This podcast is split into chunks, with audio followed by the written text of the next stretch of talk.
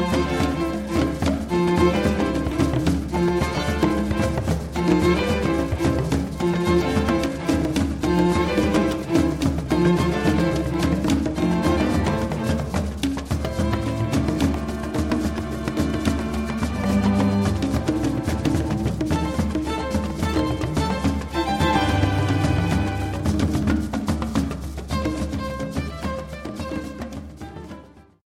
Hello and welcome to Behind the News. My name is Doug Henwood. Two guests today, a shocker I know.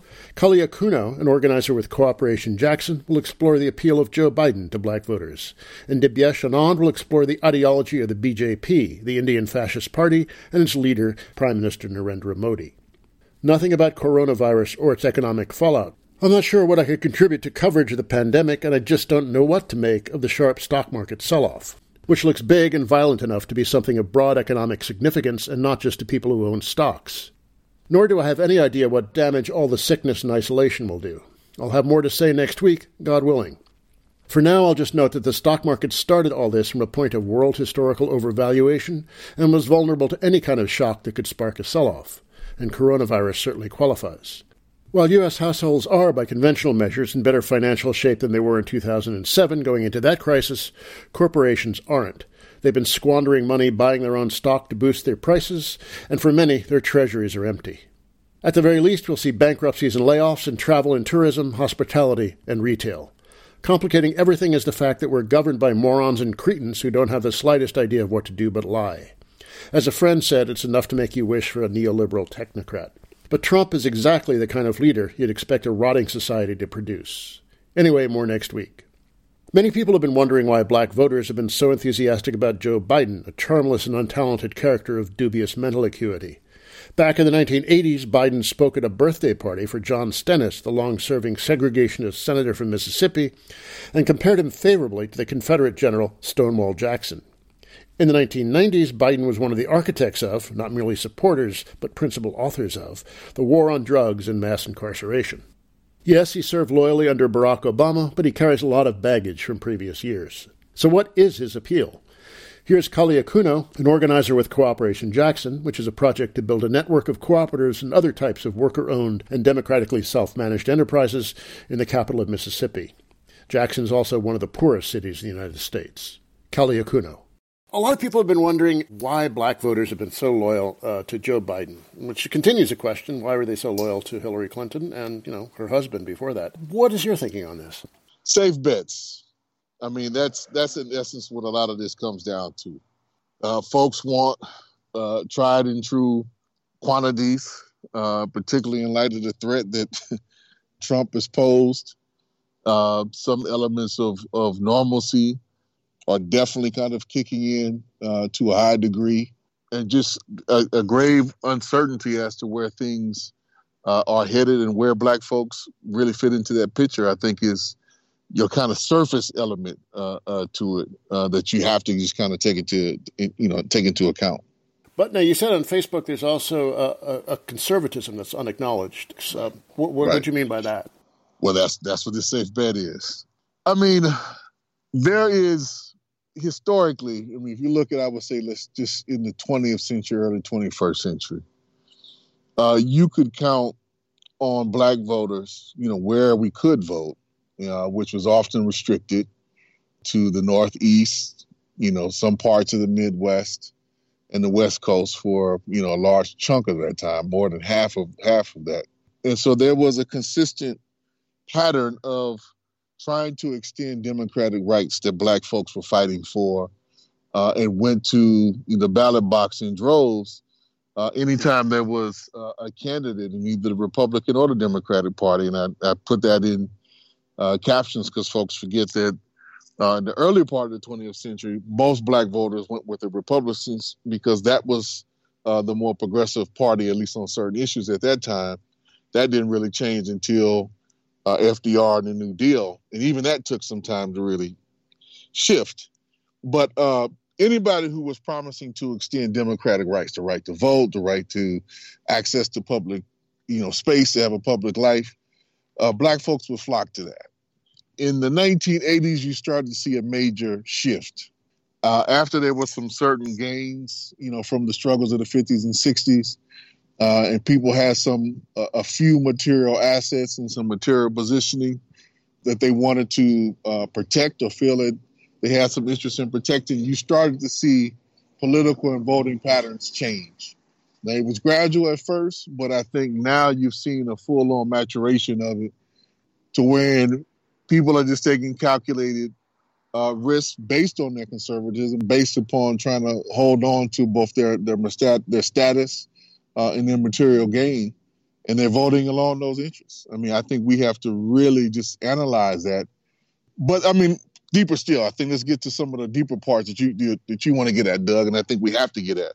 You know, there's been a a, a very coordinated right wing movement in, in the black community and other communities as well but let's just highlight highlight one particular dimension of it uh, that has been growing in, in its power and its influence, particularly in the South, and that's this right wing prosperity gospel movement as just one example of something that's been really targeting uh, very deliberately black folks since the 1990s as a growing uh, movement, uh, which is very much uh, rooted in a neoliberal appeal and a neoliberal interpretation of scripture, uh, uh, be it the Bible and to a certain extent even the Quran, which puts people, you know, in direct line with capital accumulation in its most vicious forms, and it brings a message home that uh, not only is it right uh, uh to have things, but uh, it's kind of your duty, being a good servant to God, to strive for material things, and with that, all of the different types of cultural conservatism uh, that crop on board, which is not being charitable to the poor, uh, forcing everybody uh, into uh, onerous kind of labor conditions as as a means to uh, build good character and discipline. Uh, we can go on and on, but this is a concerted movement that has been gaining serious traction for well over two and a half, almost three three decades now, that many people slept on. And I think you're beginning to see its real political impact uh, these last two elections in the black community with, as you noted, uh, this kind of blank check support for Hillary, at least amongst the black political establishment, which is now transferring itself over to Biden. Uh, yeah, the prosperity gospel uh, also counsels self reliance. It's very anti political, anti solidaristic, right. right? Right. Very much so. Very much so. And it's a very dangerous tool. And it, it really counters and undermines really centuries of a particular type of liberation theology, you know, that grew amongst the black church uh, and was a deep and served as a deep reservoir uh, of resistance in the black community. Uh, often, when times look even more bleak than they do right now. Yeah, I, I saw a Creflo Dollar uh, rally uh, or service. I don't know what he calls them. Uh, about 15 years ago, I went to Miss Madison Square Garden and watched it. It was the most appalling thing. I mean, he's telling he's telling people, even if you have to buy shoes for your baby and you don't have the money, give me money. It will come back give to me. you. Yeah, that's I, right. This guy has you know several houses and a couple of private planes and things like that. But uh, to watch these people, they weren't didn't look poor. They looked middle working class. Uh, but they were just dumping, you know, cash into into the coffers of this this fraud. Uh, it's just appalling yeah, sight. Yeah. Uh, I did. I think a lot of people don't realize the extent of that. Now, is this still confined to this kind of subset of Creflo Dollar, or is it spread into the larger uh, Black uh, Christian church? No, it's it's spread largely deep into the Black Christian church. It's been gaining its strength. I can tell you here in Jackson, uh, I would say um, if you judge by attendance, you know, it's the big mega churches where this prosperity gospel is being preached, where the large flocks are, you know, uh, these days. Now, I would say overall, church attendance, you know, in the black community uh, here in Jackson as elsewhere is declining.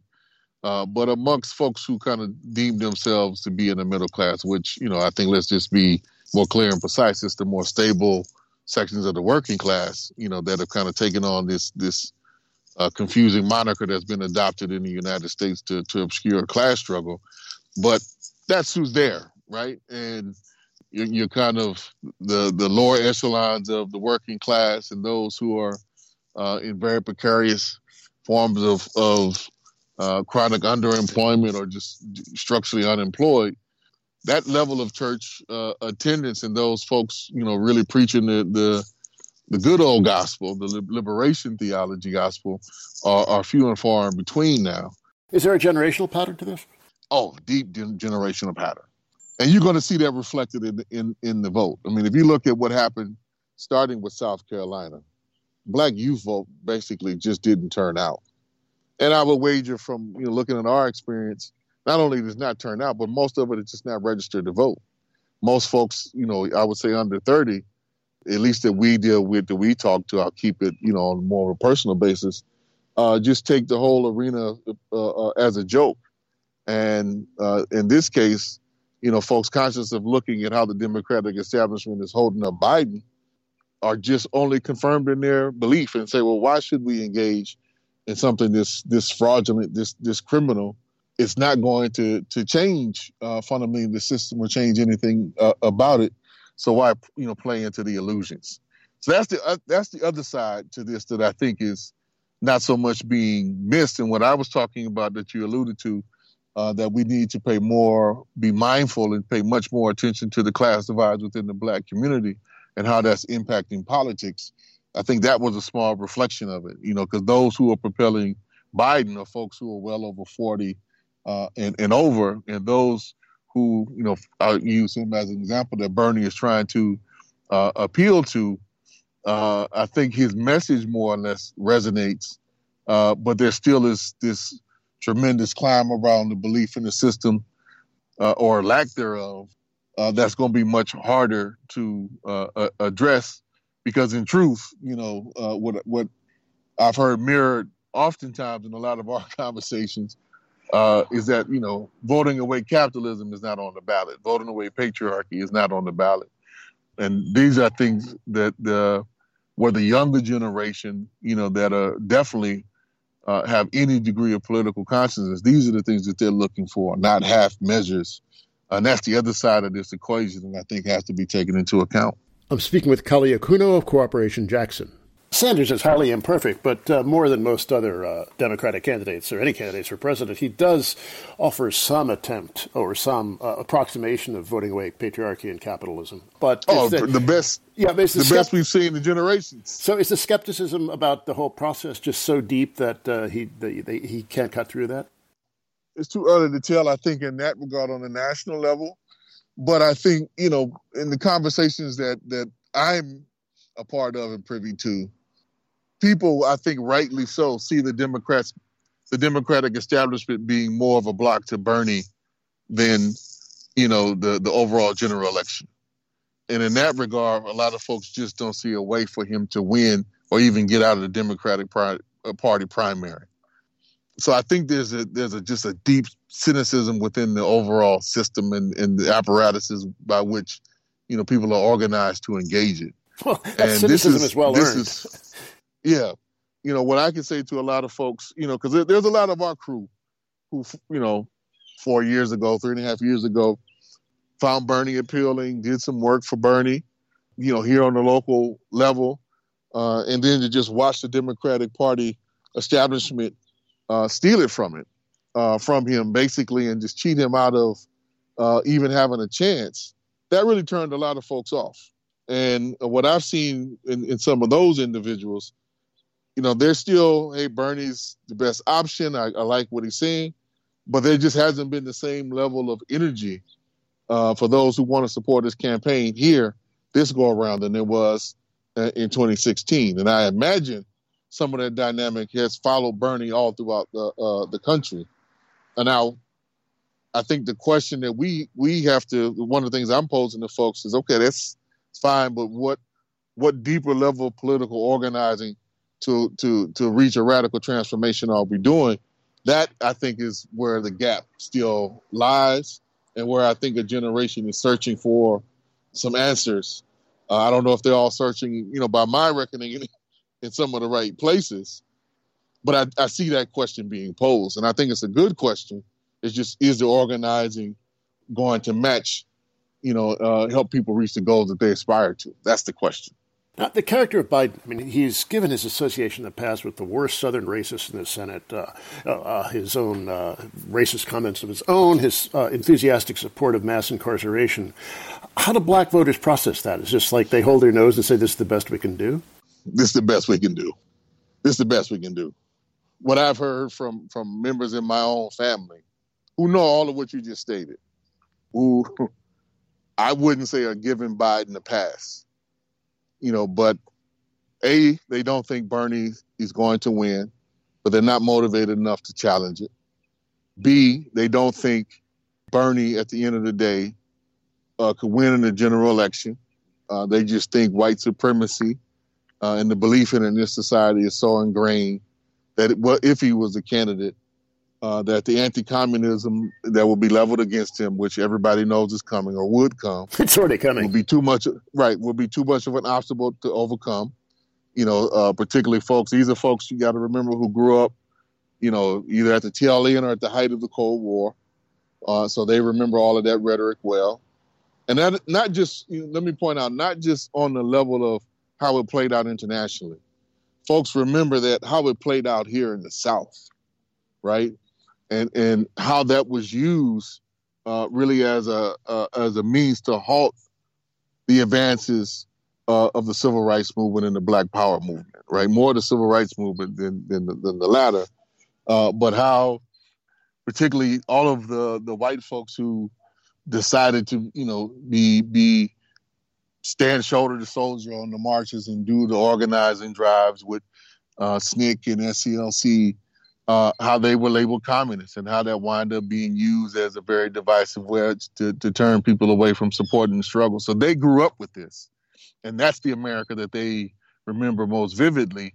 And that's the America they think will show up come November and choose Trump rather than choose Bernie if if if if it really came down to it. So in trying to remove that option, you know, you go with uh, the the least of two evils, which in this case is uh, Biden. That's the that's the very explicit logic that I've heard time and time again. You know, particularly the last two weeks. And uh, what about Clyburn's endorsement was seen as influential in South Carolina? Um, you know, the whole congressional black caucuses on the corporate payroll. Uh, what is the influence of that black political class, which just seems to be a deeply conservative force in, within the Democratic Party at this point? Uh, does it influence the broader population? Uh, good question, Doug. Some places it does. I think it in South Carolina, North Carolina, Mississippi. There's definitely some folks who whose voice matters, whose endorsement matters.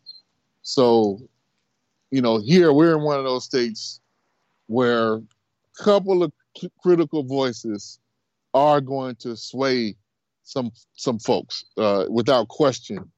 Uh, Bennie Thompson's voice here in that arena is going to, for instance, to be concrete, is definitely going to sway some folks. But you got to temper that. This this is what I meant. You know, like for like who votes, there's a core, you know, number that that we can definitely point to who regularly votes, as opposed to just those who just don't engage. Now, those who don't typically engage actually outnumber those who do. But in this type of contest, in this game, is those who show up and what they decide to do, which are going to sway matters. And for the black political establishment is, is conservative and reactionary as it is, it's a consol- it's a solid, consistent voting block, and they have very clear material interests siding with the DNC and siding with that apparatus. You know, the the Congressional Black Caucus was once noted as being what was it, the conscience of America. You, you know, for those who uh, uh, might remember such times, or if you've never heard that, look it up you know, in the 70s, it was often touted that way, and that even well into the 80s, as some of his members were, you know, some of the leading forces uh, uh, in the anti-apartheid struggle, you know, amongst amongst others. But uh, that day is long since passed, and it's not just that they're conservative in terms of being tied to the DNC.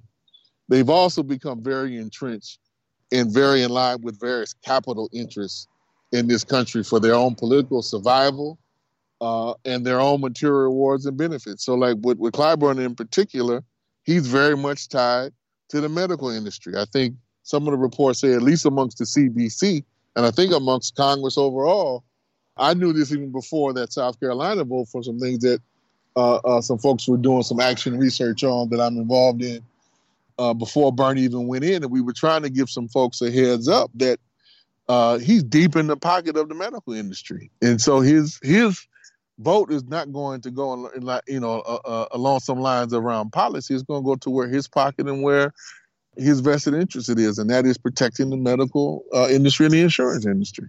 So, you know, these are things that I think you got to look at. It's not, you know, their political conservatism isn't just in uh, politics; it's also very much rooted uh, in their own material interests. And God knows the uh, the pharmaceutical industry and the uh, the medical industrial complex has a big stake in this election. That's right, a huge one. That was Kali Akuno, an organizer with Cooperation Jackson in Mississippi. You're listening to Behind the News on Jacobin Radio. My name is Doug Henwood, back after a musical break.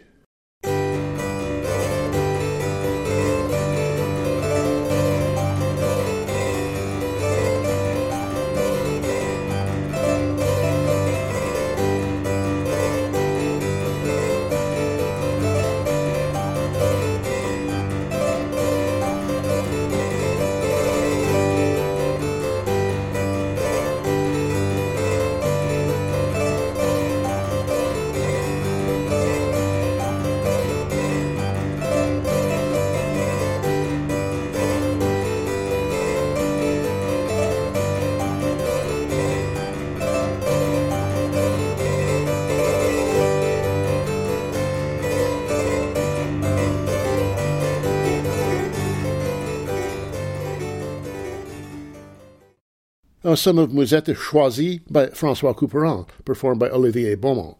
Amidst all the anxiety and turmoil, I'm deriving great comfort from listening to 300 year old harpsichord music. Next, Indian fascism. India is governed by what is literally a fascist party, the BJP, around whose leader, Narendra Modi, a genuine cult of personality has grown. The BJP is tied to a Hindu supremacist paramilitary organization, the RSS, founded in 1925, which makes it one of the oldest fascist formations in the world. Hindu nationalists have launched multiple pogroms against Muslims, although, as we'll hear, they're not too fond of Christians or communists either.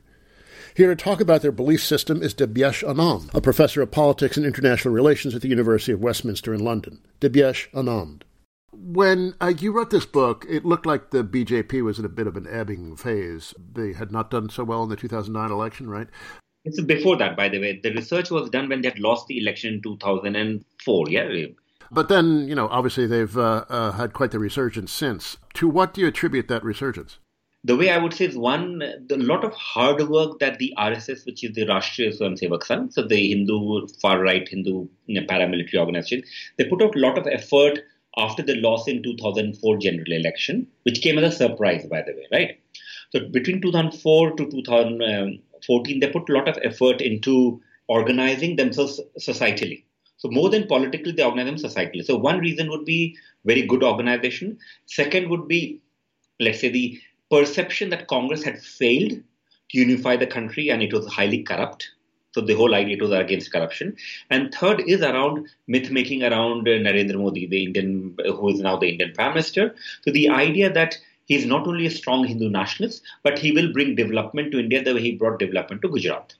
So what you'd find is it's a mix of desire that a lot of Indians had that they wanted a strong leader who will make India strong and also get recognition internationally. But also to do with failure of the opposition party, I mean, now opposition, but at that time ruling party Congress, right, uh, to tackle and tackle them head on. But uh, crucially, which most uh, commentators miss, is the organization and the groundwork done by RSS. In your book, you say uh, at least parts of the Hindu nationalist movement were contemptuous of politics as a realm of corruption. Now, how do they cope with the fact that they are in power? Um, is is that now all the, the issues of corruption? Um, have those all been solved by their their presence in government? The initial research I'd done, where I spent a lot of time with Hindu right wingers themselves, and I'm talking of RSS, Bajrang Dal, VHP. These are the uh, organizations that would be extremist and hate organizations in most contexts, but now, of course, they're in ruling party. So they would argue that look, politics is dirty and we don't need to get involved in politics all the time. However, and they would say, however, there's a big however, that uh, democracy is a system where we need to engage with politics. So how do we do it? First, we change the society and culture and community, but we do need to engage with uh, politics because only through politics can we control the state. And the ultimate aim for Hindu nationalists is to change India from nominally secular and democracy to a Hindu nation, right? So what they would say is that, look, we need to come to power in order to transform the state. So now that they're in power, what you'd find is they adopt a very curious uh, language of saying that okay, yes, BJP is in power, but RSS is still a social cultural organization. And yet, what we find is all the BJP ministers, every few months, they'll go and give the report. So they'll have a report card that they'll give to RSS to say what they have done for Hindu nation. So what the way they say now is that it's a unique opportunity they have under Narendra Modi to work together to transform the state as quickly as possible. They know that they can't change the electorate very easily. They're winning elections, but they're also losing elections, the state assembly elections, right? So they're not managing federal system better. But their focus is now on not winning elections all the time at every level, but the focus is on changing bureaucracy, changing judiciary, and changing the media landscape, and they're succeeding there. Okay, let's talk some about Hindu nationalism as an ideology. What is their definition of Hindu? Uh, it seems to be rather um, uh, flexible.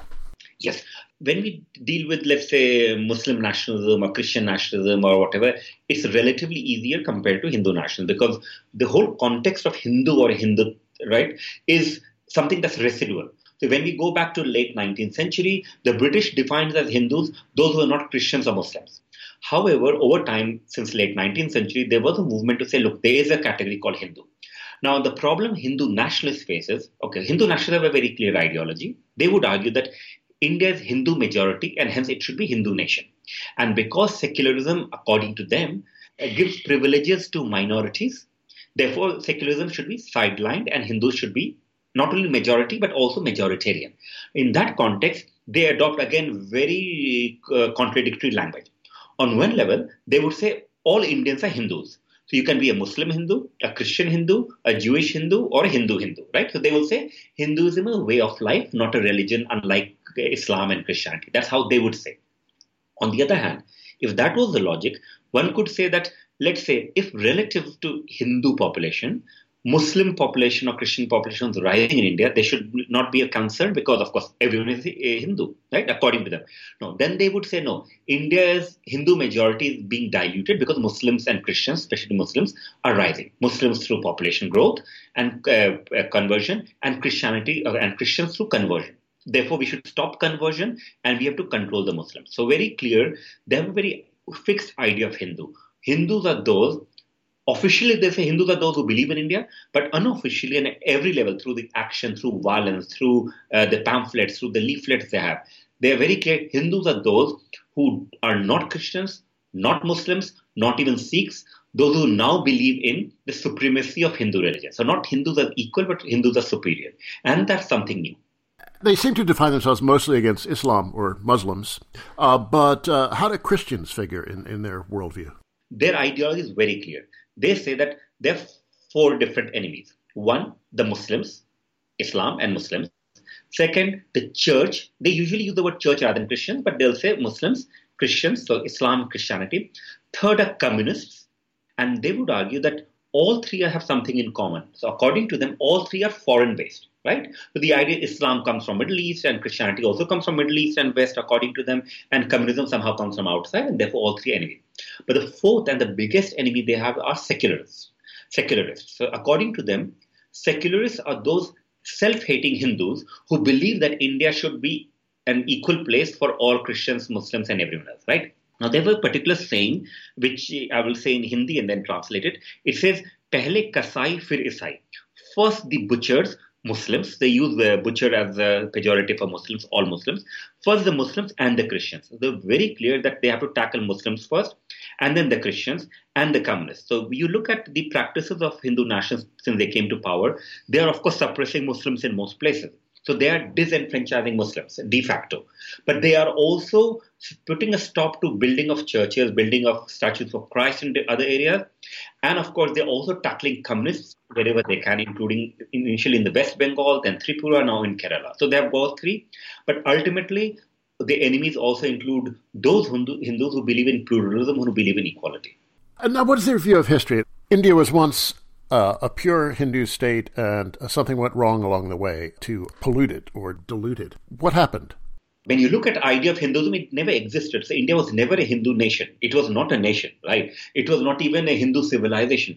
India was a civilization that included Buddhism, Hinduism, and then all kinds of paganistic religion, tribal religion, and they never had anything in common. In fact, you have in India where, let's say, you can be God in one area and I can be the demon, and in another area I'll be the God and you become the demon, right? So it was quite complicated and complex. What the British, of course, partly contributed to, and Brahmins con- uh, uh, aligned with them, was to have a clearer idea of Hindus, which is along the lines of other religion, right? So the Hindu is a particular category.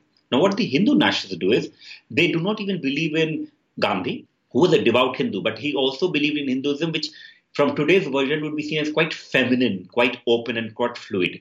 So when we look at Hindu nationalists, they have a strong disquiet with fluidity and femininity. They want to masculinize religion. So according to them, history is one where Hindus were there forever, and then Muslims came, invaded, and defeated Hindus and this is why Hindus are sort of passive. And then you had the Christians, so British, who came and defeated Hindus further. And what we now need is to go back to the ancient glory. It is, and they try to say to people, okay, Hindus were great civilization, and then Muslims came, Christians came, and all we need is a strong asli mard, a real man, a real leader, and that's Narendra Modi for them. It seems like the British period, the British colonization, does not figure that large in their uh, view of history. Um, they, they seem to have much older beefs than that. Hindu nationalists in the past, before and during the British, they never fought against the British. They were keen on fighting against the Muslims and against Congress, which they saw as enemy.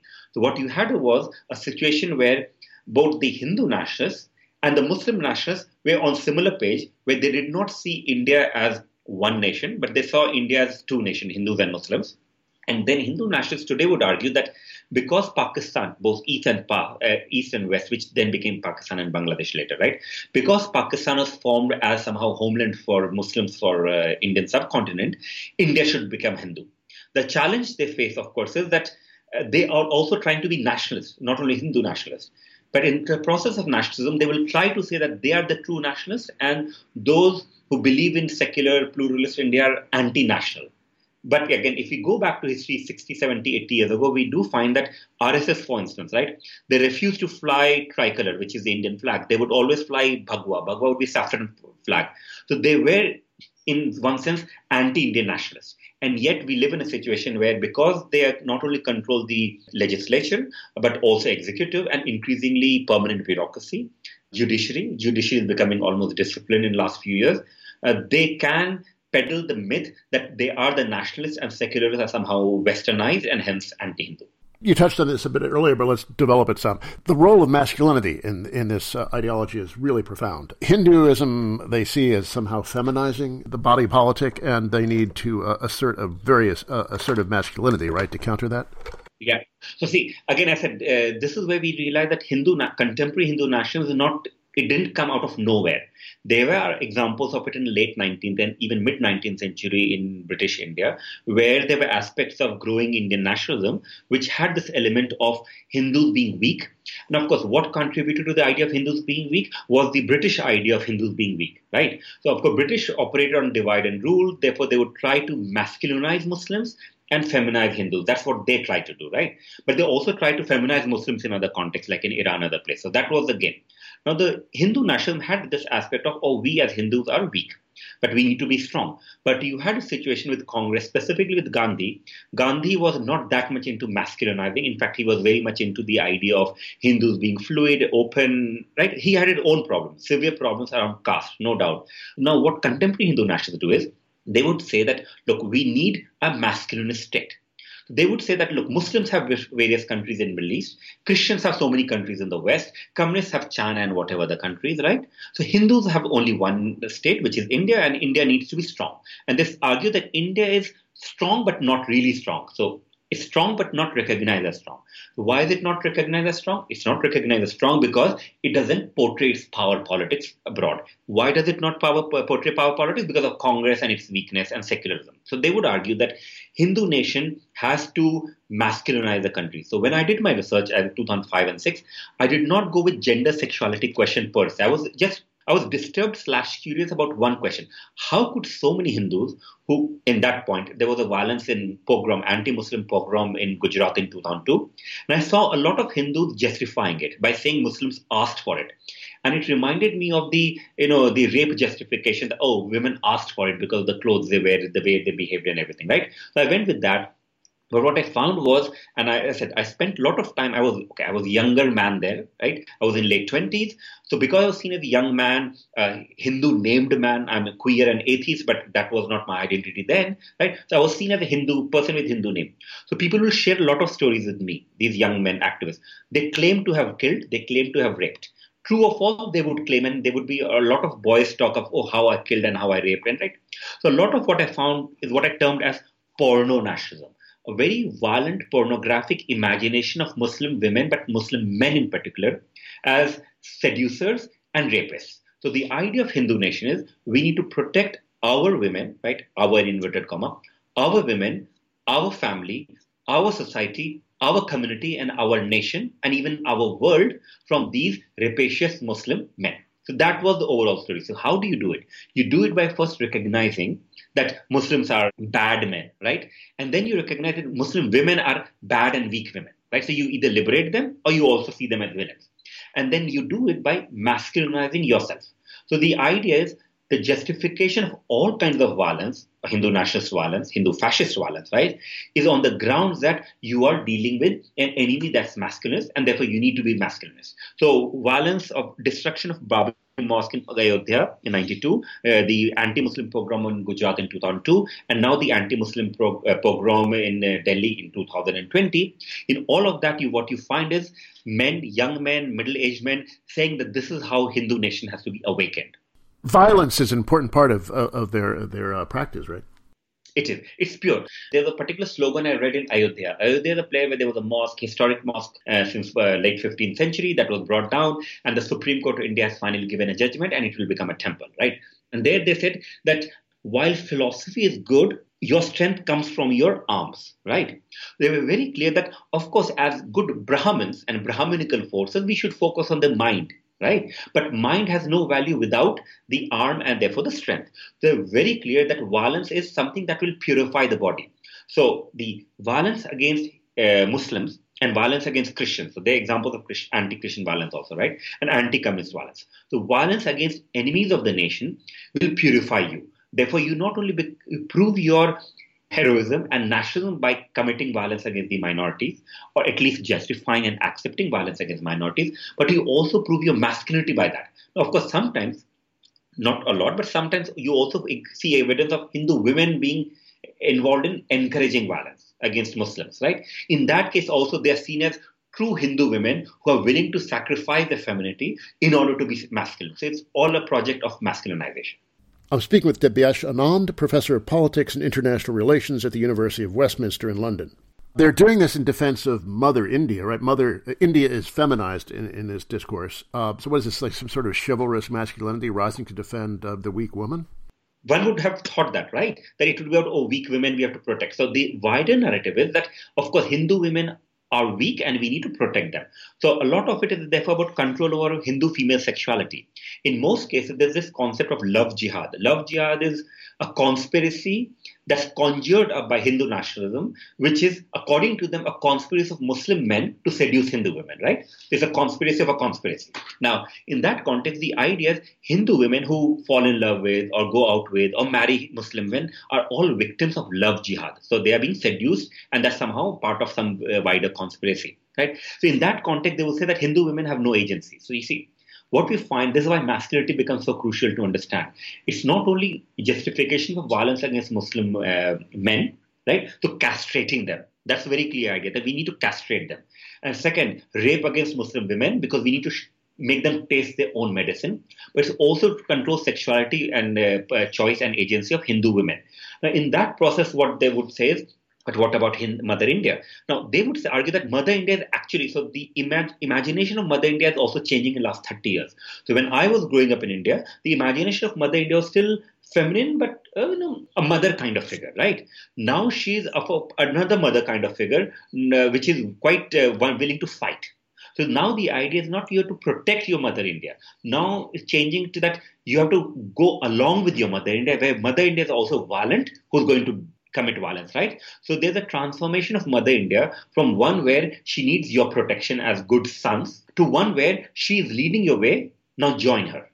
You're right. The ideal masculinity uh, for uh, Hindu nationalists is virile asexuality for the activists and control sexuality for the general population. Could you uh, expand on that?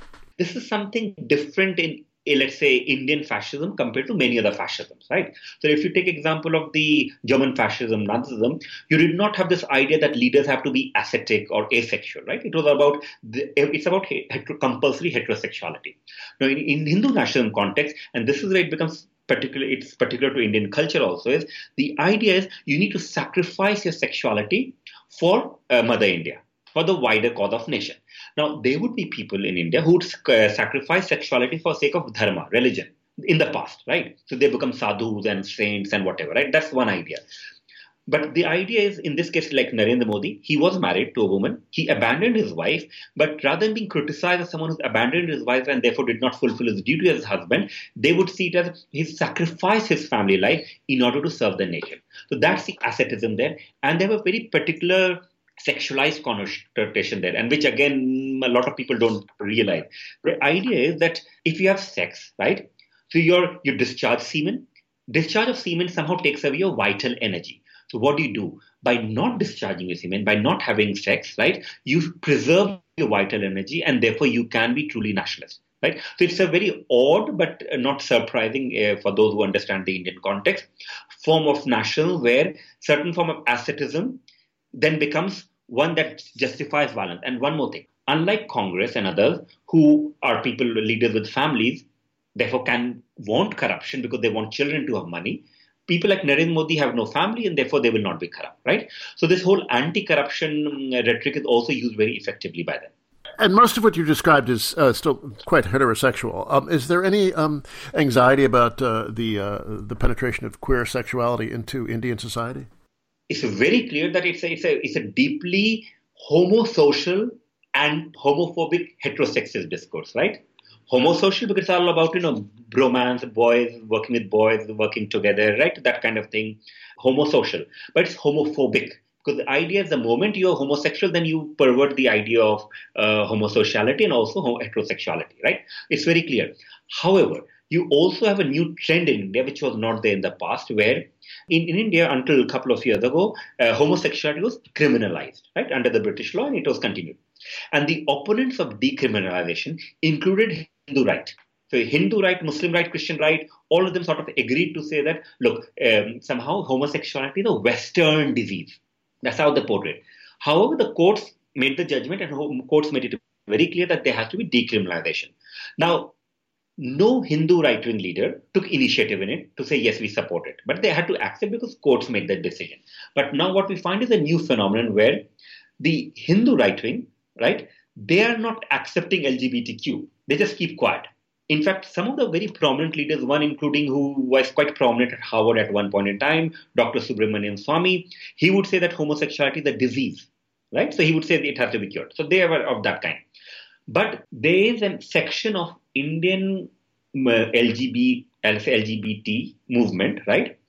Largely upper class, upper caste, Hindu, gay, cis men, right? Very privileged, who have this peculiar notion that, oh, we should admire Modi and we should admire uh, Hindu nation, nationalists, because they're making India strong. So within LGBTQ movement, now there's a divide in India where most people, that would include people like myself, right, who would argue that to be queer is to challenge all forms of injustices and bigotries, and therefore we have to challenge Hindu fascism.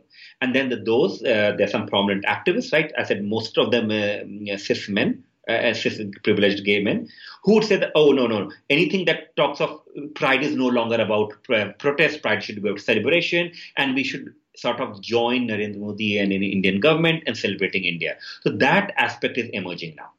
Yeah, and how does um, this ideology comport with um, the neoliberalism that uh, Modi uh, celebrates? I mean, it's it's uh, you know once uh, we're supposed to see uh, Modi as a very modernizing force, but uh, there's this you know this part of his ideology that looks backwards to an ideal India. How do they reconcile all this? So they do. In fact, a colleague of mine, uh, Dr. Nitasha Kaul, she has written about, again, I think she calls this post-colonial neoliberal nationalism, right? So she talks of the which and uh, Modi myth. Modi myth combines the idea of strong Hindu nation and as well as strong neoliberal leader. Right? So bo- both of them, he brings it together. In fact, when you look at elections 2014, uh, the idea was that the and not all liberals, right? But there were aspects of centrist Indians who said we should give him a chance because he's not corrupt and he has brought development in Gujarat, right? And therefore, uh, and he can manage RSS, the far right uh, fascists, right? Because he would get vote from the middle classes, right? That was the justification they used. That when he comes to power, what you would find is marginalization of yeah, Hindu nationalism and focus on development and progress in neoliberal terms. But that has not happened. In fact, what we are seeing is from day one, even in neoliberal terms, Modi has not succeeded in various ways. Indian economy is going down. There's hard the foreign investment in India is going down, right? So growth is not high. It's largely a jobless growth. So in neoliberal terms, okay, not only in uh, human development context is going down, but even in neoliberal terms, it's not doing well what they're therefore doing is they're ratcheting up the rhetoric around Hindu nation and nation. Right? So he's doing that. And what he's encouraging, as uh, Nitasha pointed out in her work, is around crony capitalism. So it was never about a, even a pure neoliberalism. It's very much about uh, crony capitalism.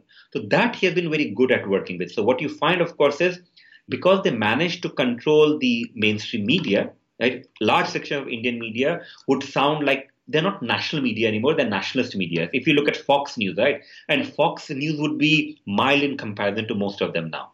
So, like in my own uh, interaction, I interact with a lot of Indian journalists. They would broadly speaking agree with me and have disquiet about Modi, but they would say that they are not allowed to say all of that on television. So, what you find, therefore, is growing entrenchment of Hindu nationalists and even the big business some of them raised queries about Modi, and they had, you know, court cases against them. They had uh, sort of uh, income tax raids against them.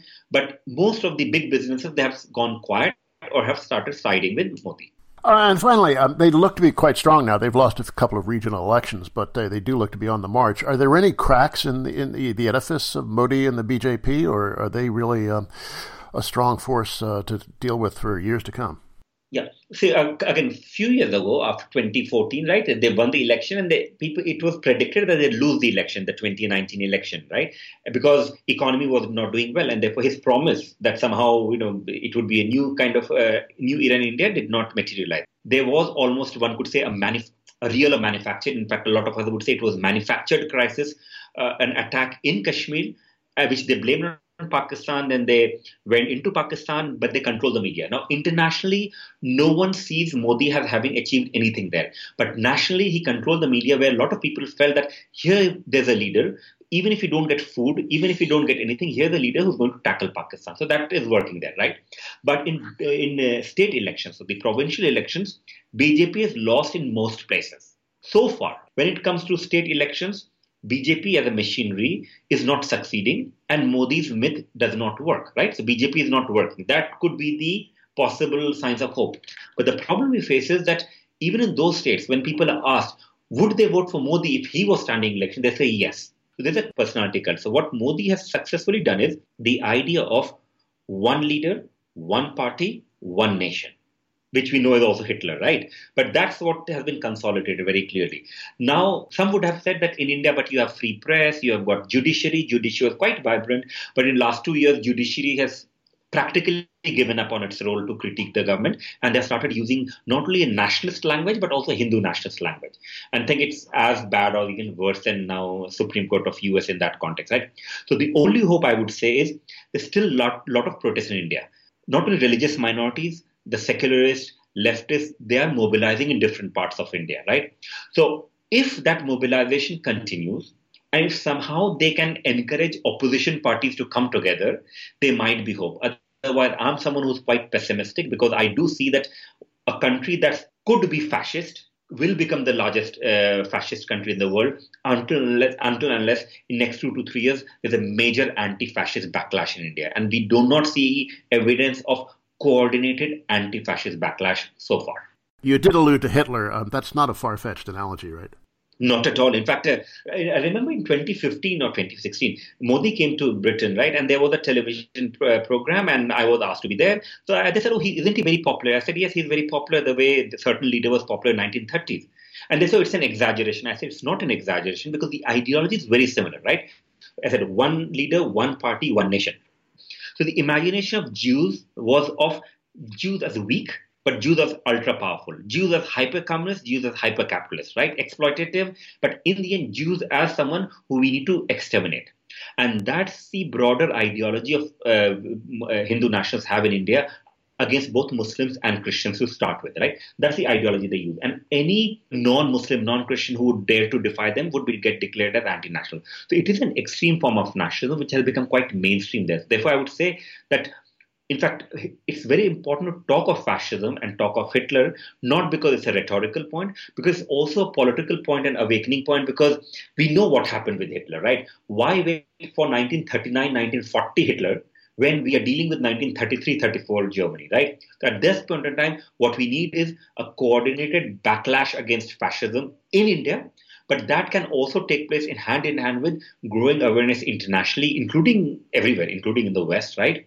Of the fact that Modi is not just another Indian nationalist. Modi is representing a phenomenon that's a danger not only to India, but to the wider world. That was Dibyesh Anand, a professor of politics and international relations at the University of Westminster in London. That's it for me, Doug Henwood. More Couperin performed by Olivier Baumont. This, a bit of Les Fastes de la Grande et Ancienne Ménestrandise. Apologies for my poor French. Till next week, one hopes. Bye.